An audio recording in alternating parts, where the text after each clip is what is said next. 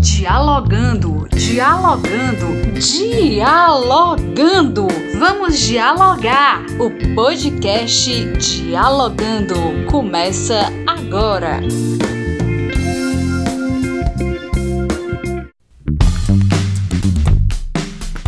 Olá, dialogueires! Sejam bem-vindos ao quarto episódio da quarta temporada do podcast Dialogando. Sou a Aline Herculano. No terceiro episódio, dialogamos sobre Deus ser um grande comunicador. Nesse episódio, o irmão Juarez dialogará sobre o profeta Abdias, o servo de Deus. Essa mensagem também é transmitida pela Rádio Pioneira FM de Teresina, Piauí, às segundas-feiras e posteriormente publicada aqui no podcast Dialogando. Com a palavra, irmão Juarez Passos, do Instituto Nova Jerusalém. Louvado seja nosso Senhor Jesus Cristo, para sempre seja Deus louvado. Bem-vindo, meu irmão, bem-vinda, minha irmã, a mais este momento nosso de reflexão da palavra de Deus.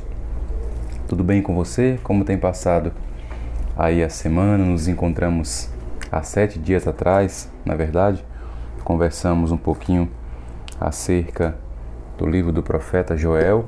E hoje nós vamos iniciar a nossa conversa acerca do livro do profeta Abdias. Na verdade, continuar, né? Porque no nosso primeiro encontro a gente fez uma introdução a esses dois profetas, né? Joel e Abdias. Se o livro de Joel já é pequeno, o de Abdias é menor ainda. O livro de Abdias tem apenas. Pega aí a sua Bíblia. Olha aí o tamanho do livro do profeta Abdias. Tem, sabe quanto de escrito? 21. Calma, não é capítulos. 21 versículos, isso mesmo. 21 versículos. De 21 versículos, perdão, é, escrito o livro do profeta Abdias, né? Por isso que ele faz parte do corpo dos profetas menores. E por favor, aqui, profetas menores, não entendamos como profetas menos importantes, né? Que os profetas Jeremias, ou Isaías, ou Ezequiel, por exemplo, que tem uma extensão bem maior do que o livro do profeta Abdias, né? Abdias tem a sua importância, Abdias tem a sua a sua colaboração grande aí na, na implantação, na condução né, do povo de Deus. Né? Um livro de apenas 21 versículos, é aquele que a gente vai chamar de opúsculo, né? porque é tão pequeno que é um opúsculo. Mas se não fosse importante, com certeza a igreja não o teria colocado no cânon bíblico, como ele está aqui no cânon bíblico. Graças a Deus.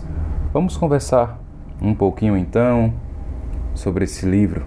Ah, esqueci de me apresentar. Eu sei que você que nos acompanha aqui já sabe, mas não custa nada lembrar. Hoje você está com o irmão Juarez, membro do Instituto Religioso Nova Jerusalém. Ficamos aqui na Paróquia Imaculada Conceição, em Teresina, sede da nossa Igreja Mãe do Piauí. Não é verdade? Então, meus irmãos, mais uma vez, seja muito bem-vindo, seja muito bem-vinda. Abra aí a sua Sagrada Escritura, a sua Bíblia, para a gente poder conversar um pouquinho sobre esse profeta de hoje. Tá certo que sempre o profeta tem algo a nos falar, a nos ajudar, né, para levar a nossa reflexão como cristãos, tá bom? Enquanto você vai procurando aí o livro do profeta Abdias, né, como já falei, é o nosso livro é o livro mais curto dos livros proféticos, com apenas 21 versículos. Abdias, que é do ano, por volta ali do ano 587, 586, né? Seu nome traz assim o significado de servo de Deus, né? E Abdias ele faz um oráculo de vingança contra Edom. Por quê? Porque Edom ele maltratou o povo de Deus. Edom ele de fato perseguiu o povo de Deus. Não só Abdias, mas outros profetas também proclamam oráculos contra Edom, porque Edom ele foi muito malvado sobre o povo de Deus. E a missão do profeta é justamente essa: resgatar a dignidade do povo de Deus. Porque este é o sentido da profecia, meu povo. O sentido da, da profecia de ser profeta é resgatar a dignidade do povo de Deus, exaltar o nome de Deus. O profeta, ele tem essa missão dupla, que é única porque Deus está ligado ao povo, Deus age em favor do seu povo, né? Então o profeta precisa cumprir a sua missão, a sua vocação, né? De elevar o nome de Deus e de assegurar a segurança deste povo, que muitas vezes é, é massacrado, é oprimido pelos líderes, pelos governantes. Não é à toa que o grande Padre Zezinho, eu nunca vou me cansar de falar do Padre Zezinho, falar de profecia, me recorda muito ele. Quando na sua música Nene ele pede que o Senhor nos mande profetas, né? Nos mande gente honesta, né? Porque a profecia tem esse poder de resgatar. A profecia tem esse poder de libertar. A profecia tem esse poder de anunciar e de denunciar. Pois bem, meus queridos e minhas queridas, eu vou começar a nossa reflexão acerca do profeta Abdias, né? Fazendo aqui um comparativo deste profeta com Jeremias, tá certo? Com o profeta Jeremias. Porque dos versículo 2 ao versículo 9 tem algo semelhante ao que está no capítulo 49 do versículo 7 ao 22 do livro do profeta Jeremias. Eu vou ler aqui primeiro o livro, é, é, o livro do profeta Jeremias, aqui no capítulo 49, do versículo 7 mais um pouco adiante, depois vou ler lá Abdias, versículo 2 ao versículo 9, para a gente ver como é praticamente a mesma coisa, como é bem, bem semelhante mesmo. É por isso que os estudiosos, os biblistas, eles vão dizer, por exemplo, que por causa justamente dessa profecia, né, de Jeremias 49, dos versículos 7 até os versículos 22, é, tem gente que pensa que Abdias é contemporâneo de Jeremias ou que eles beberam da mesma fonte, né? da mesma fonte profética. Né? Aí então essa, essa, essa inquietação, digamos assim, dos estudiosos da Bíblia, né? para ver se há essa contemporaneidade dos dois profetas ou se os dois beberam da mesma fonte profética, né? Então vamos lá. Jeremias capítulo 49, versículo 7.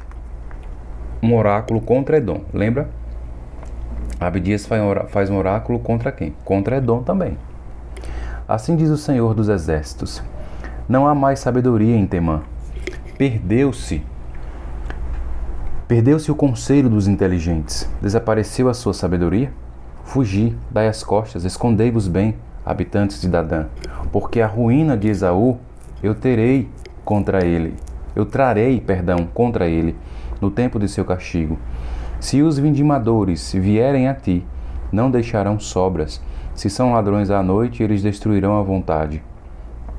Porque eu mesmo desnudo Esaú, descubro os seus esconderijos.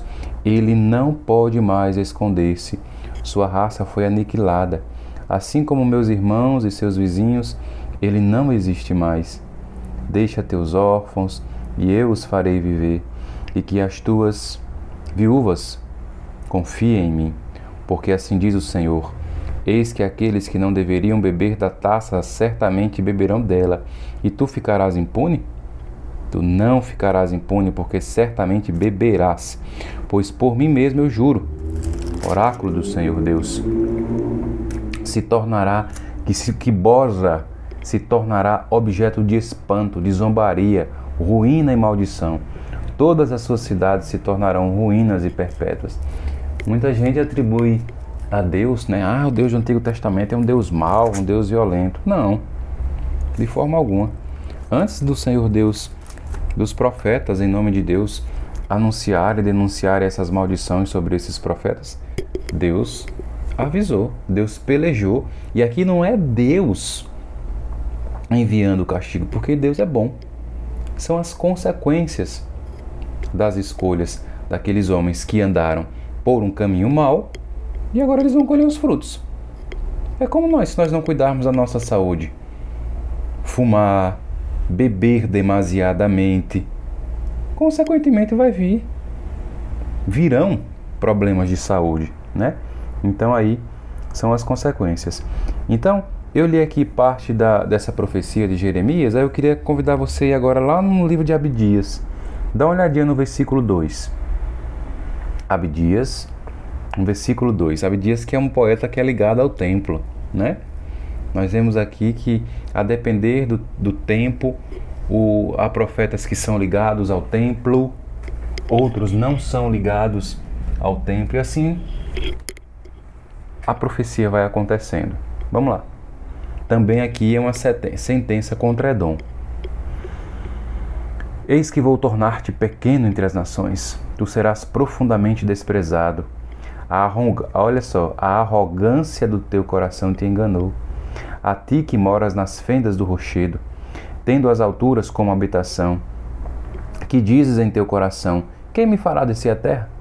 Quando te elevares como a águia e teu ninho for colocado entre as estrelas, eu daí te precipitaria, oráculo do Senhor Deus. Se ladrões vêm a ti ou assaltantes noturnos, ficarias tranquilo? Não roubarão à vontade se vindimadores vêm a ti? Não deixarão restos como foste devastado, como Esaú foi revolvido, explorados os seus tesouros escondidos, caçam-te até a fronteira, todos os teus aliados, zombam de ti, teus bons amigos, aqueles que comiam teu pão, armam-te ciladas, não há nele inteligência, não é verdade? Naquele dia, oráculo do Senhor, aniquilarei os sábios de Edom e a inteligência da montanha de Esaú. Teus guerreiros se acovardarão, Temã, de modo que será exterminado todo o homem da montanha de Esaú. Porque aqui os edomitas eles são descendentes, né, de Esaú e eles são inimigos de Israel. Deu para perceber a semelhança. Depois eu convido você a ler esses dois textos aí, Jeremias 49, 7 a 22, e paralelamente leia também Abdias, versículos 2 ao 9. Olha a semelhança dessa, dessa profecia, né? Eles profetizam contra Edom por quê? Porque Edom deixou que o poder subisse a sua cabeça, como a gente costuma falar. E o poder subindo a cabeça nossa, toda humildade cai por terra. E ser humano sem humildade, ele quer desprezar o outro. Ele quer maltratar o outro. Ele quer se sobrepor sobre os outros. Humildade não tem nada a ver com é, condição financeira, por exemplo, né? É lógico que os ricos eles têm uma probabilidade muito maior de não serem humildes. Mas nós podemos ser pobres, não pobres de espírito, mas pobres sem dinheiro no bolso. E quando a gente tem uma oportunidade de, de conseguir algo, né, de se destacar em alguma coisa, querer humilhar o outro. E os profetas Abdias e Jeremias, né, nessas duas nesses, nessas duas perícopes aqui que a gente leu, tanto do profeta Jeremias como do profeta Abdias, a gente vê aqui um aviso assim, olha, você pode voar o mais alto que você puder, você pode ter o maior poder que você puder. Mas eu, diz o Senhor Deus, vou te tocar, vou te tornar pequeno entre as nações e tu serás desprezado, profundamente desprezado. É um aviso de Deus. E por que, que ele foi desprezado? Ele foi desprezado por sua arrogância. Ele foi desprezado porque ele rejeitou a doutrina do Senhor Deus. Ele vai ser desprezado porque ele zombou de Israel. Israel é o povo de Deus, o povo escolhido de Deus, separado para dar testemunho do nome de Deus. E ele zombou, perseguiu. E o Senhor Deus disse: Não, isso não vai ficar assim.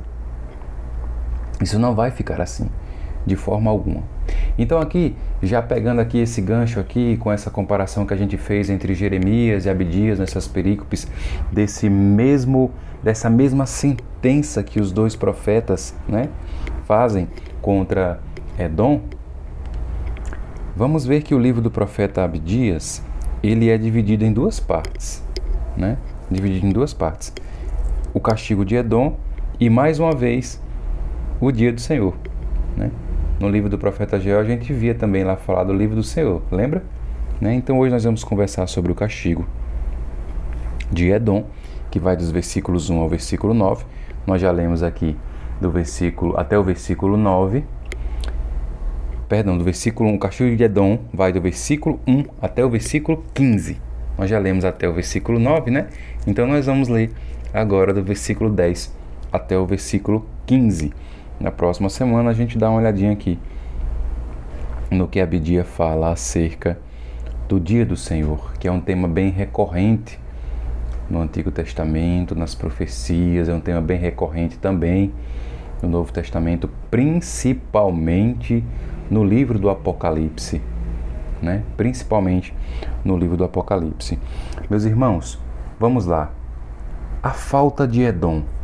A falta de Edom né, que a gente já viu aí falar o que foi que ele fez, né?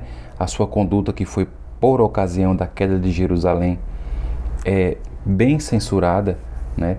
Na tradição bíblica a gente pode ver no livro de Ezequiel, a gente pode ver nos Salmos, no livro das Lamentações, a gente pode ver que há essa essa repreensão porque ele se alegrou, né? ele ocupou Judá, se alegrou com a queda do povo de Jerusalém. Então, a Bíblia ela vai sempre trazer essas censuras a Edom por seu mau comportamento, por seu mau procedimento contra o povo eleito de Deus. Vamos lá, versículo 10. Por causa da violência contra o teu irmão Jacó, a vergonha te cobrirá, e tu serás exterminado para sempre. No dia em que estavas longe, no dia em que estrangeiros levavam suas riquezas, quando os bárbaros transpunham sua porta e lançavam sorte sobre Jerusalém, tu também era como um deles. Aí o Senhor Deus, na boca do profeta, ele vai trazendo as recordações.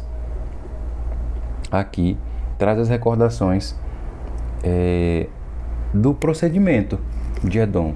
Não é simplesmente mostrar o castigo, mas mostrar o porquê. Veja que aqui há uma ação educativa de Deus. Eu lembro que a minha mãe, fazendo aqui um comparativo, né?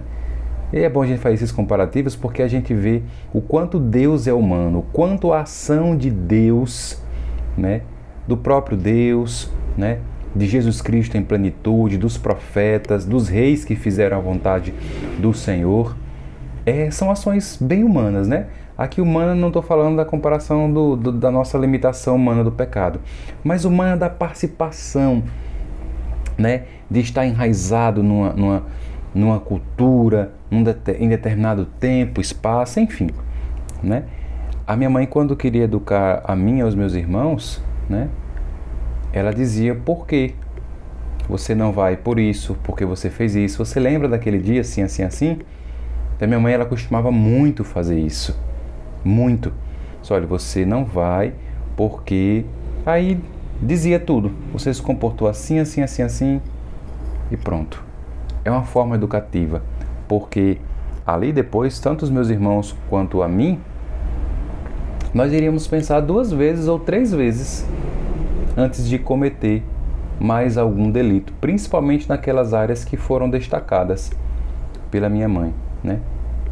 É a pedagogia de Deus. Deus usa dessa pedagogia para educar o seu povo. E aqui ele está fazendo a mesma coisa com Edom, dando continuidade aqui. Hum, versículo 11. No dia em que estavas longe, no dia em que estrangeiros levavam suas riquezas, quando os bárbaros transpunham sua porta e lançavam sorte sobre Jerusalém. Tu também eras como um deles, né? Não te deleites à vista do dia do dia de teu irmão, no dia da tua desgraça, de sua desgraça. Não te alegres à coxa dos filhos de Judá, no dia de sua perdição. Não sejas insolente no dia da angústia. Não entre pela porta de meu povo no dia de sua ruína. Não te deleites também à vista de sua calamidade no dia de sua ruína. Não lances a mão em sua riqueza no dia da sua ruína. Não postes sobre a brecha para exterminar os seus fugitivos. Não entregues os seus sobreviventes no dia da angústia, porque está próximo o dia do Senhor sobre todas as nações. Ou seja, não seja um covarde. Não seja covarde.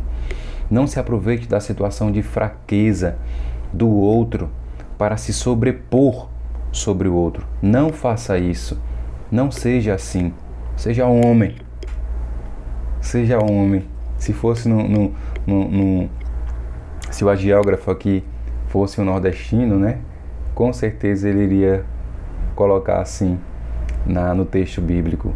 E o Senhor Deus disse a Edom: Seja homem porte-se como homem. E aqui, por favor, é, não há uma linguagem machista, não.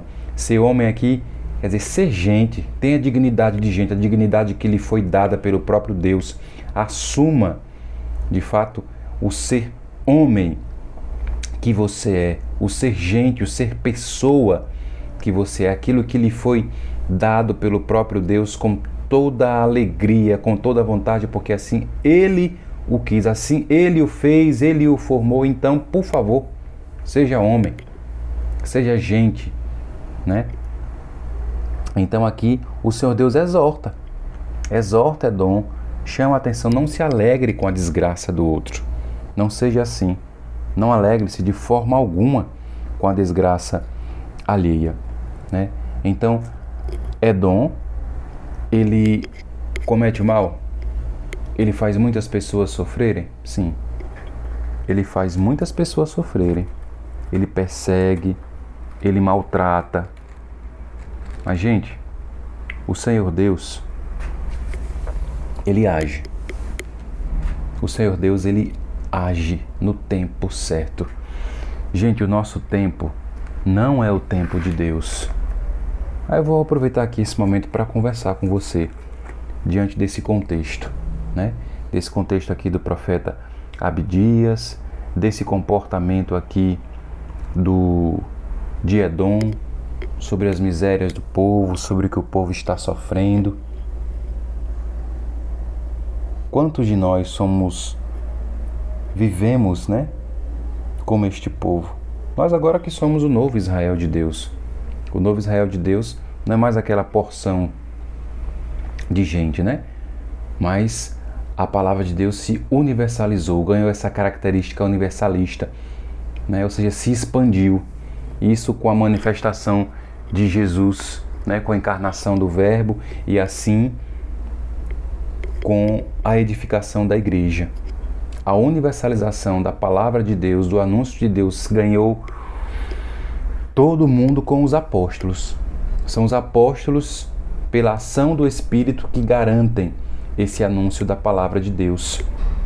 Agora somos nós, batizados, batizadas, pastores e rebanho, que temos a obrigação de sermos como o profeta Abdias, como o profeta Joel, como o profeta Jeremias, Malaquias, Isaías, enfim. É a nossa vez de ser profeta, meus irmãos.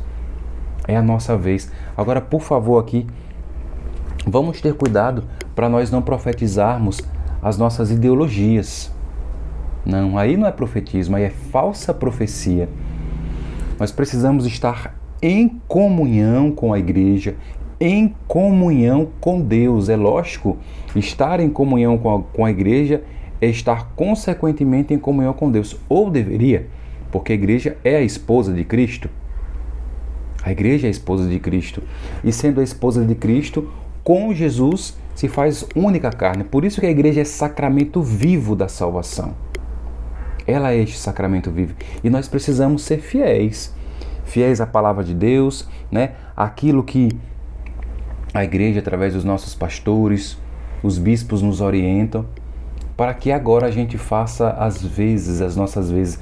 Deus ele vai agir, a ação de Deus, o refrigério de Deus virá sobre a humanidade a partir do nosso sim, a partir da disponibilidade do nosso coração, do nosso coração em servir ao Senhor. Havia falsos profetas e nós sabemos disso. De todas as vezes que a gente veio aqui conversar com você sobre um livro determinado de um profeta, aqui nossa querida pioneira, a gente sempre falou que houve homens chamados por Deus, vocacionados a fazerem as vezes de Deus na terra, mas quantos não fizeram a vontade de Deus? E nós estamos fazendo a vontade de Deus? Como tem sido a nossa profecia? Nós não podemos permitir que o nosso contato com as Sagradas Escrituras, conhecendo mais um pouquinho os profetas, que fique somente por isso. É necessário levar essa profecia para a nossa vida. É necessário levar essa profecia para a nossa vida e nos fazer de fato profetas. Gente, a lei de Deus é o amor. Nós estamos espalhando o amor? Nós estamos, de fato, fazendo com que a civilização do amor, como lembrava sempre o Papa São Paulo VI, nós cristãos, você que está aí me escutando, a gente tem feito a civilização do amor acontecer no meio de nós? Será que a gente tem feito isso? Será que nós temos sido colaboradores dessa civilização do amor no meio do povo? Será que a gente está de fato chamando a atenção daqueles que deveriam prover a vida digna das pessoas e não provém? Ou será que nós estamos aproveitando para benefício próprio? Ah, o que importa agora é que eu vou agitar minha vida, agitar a vida da minha família, o resto, me desculpa que a expressão, o resto que se dane. Será que a gente age assim? Aí eu pergunto para mim, pergunto para você: o que é que nós estamos fazendo com a palavra escutada? O que é que nós estamos fazendo com a Eucaristia comida? Que muitas vezes a gente escuta da palavra, lê a palavra, come o corpo do nosso Senhor, bebe do sangue de nosso Senhor, dizemos que estamos em comunhão com Ele, mas o nosso comportamento muitas vezes, estou dizendo nosso, olha como eu estou usando o pronome, nosso, no plural. Muitas vezes, até sem perceber, o nosso comportamento é parecido com o comportamento de Edom, se alegra com a desgraça do outro, muitas vezes até prover, né? A desgraça do outro, talvez porque eu não simpatize, né? Talvez, ah, bem feito, tomara que morra, tomara que isso, tomara que aquilo outro. Precisamos pedir a Deus, meus irmãos, que o nosso contato com a palavra de Deus, ele nos transforme. A palavra, ela nos ajuda a mergulhar nos mistérios de Deus, nessa caminhada de Deus com o seu povo, e nós precisamos, nós devemos motivados pela palavra, buscar a oração. Nós devemos ser mestres em oração. Padre Caetano, fundador do Instituto Religioso Nova Jerusalém, dizia que os irmãos e as irmãs da Nova Jerusalém deveriam ser peritos em oração. E para que ser perito em oração? Para buscar o intimismo? Ah, porque eu quero tanto sentir o amor de Deus. Sim, perpassa por aí, mas não somente isso, mas para ser profeta para transformar o mundo. Nós precisamos transformar o mundo. urgente. É nessa transformação, é nessa é, transformação do mundo, perdão, a partir de nós, que vai se mostrar a eficácia da nossa oração, né? Que a gente seja como Abdias, que a gente seja como Abdias, que tenhamos a coragem de testemunhar a Deus e de chamar a atenção daqueles que estão fazendo mal, daqueles que, infelizmente, só querem saber cada vez mais e mais e mais e mais e mais de si somente e desprezam o outro. Meu irmão, minha irmã, eu vou ficando por aqui e espero você em nosso próximo encontro, né, daqui a uma semana, para a gente conversar, continuar conversando sobre o profeta Abdias, que vai falar conosco aí sobre o dia do Senhor e também as suas promessas escatológicas. Um beijo no seu coração, fiquem com Deus e até a próxima semana, com a graça de Deus. Obrigada, irmão Juarez, e também à Rádio Pioneira FM de Teresina, Piauí, por nos proporcionar um verdadeiro mergulho nas Sagradas Escrituras. E amanhã será disponibilizado o último episódio dessa temporada. Fica ligado! Você que está ouvindo o podcast Dialogando, siga o perfil no Instagram, arroba Dialogando e deixe seu comentário sobre esse episódio. Chegamos ao fim do podcast Dialogando. Esperamos por você no nosso próximo episódio.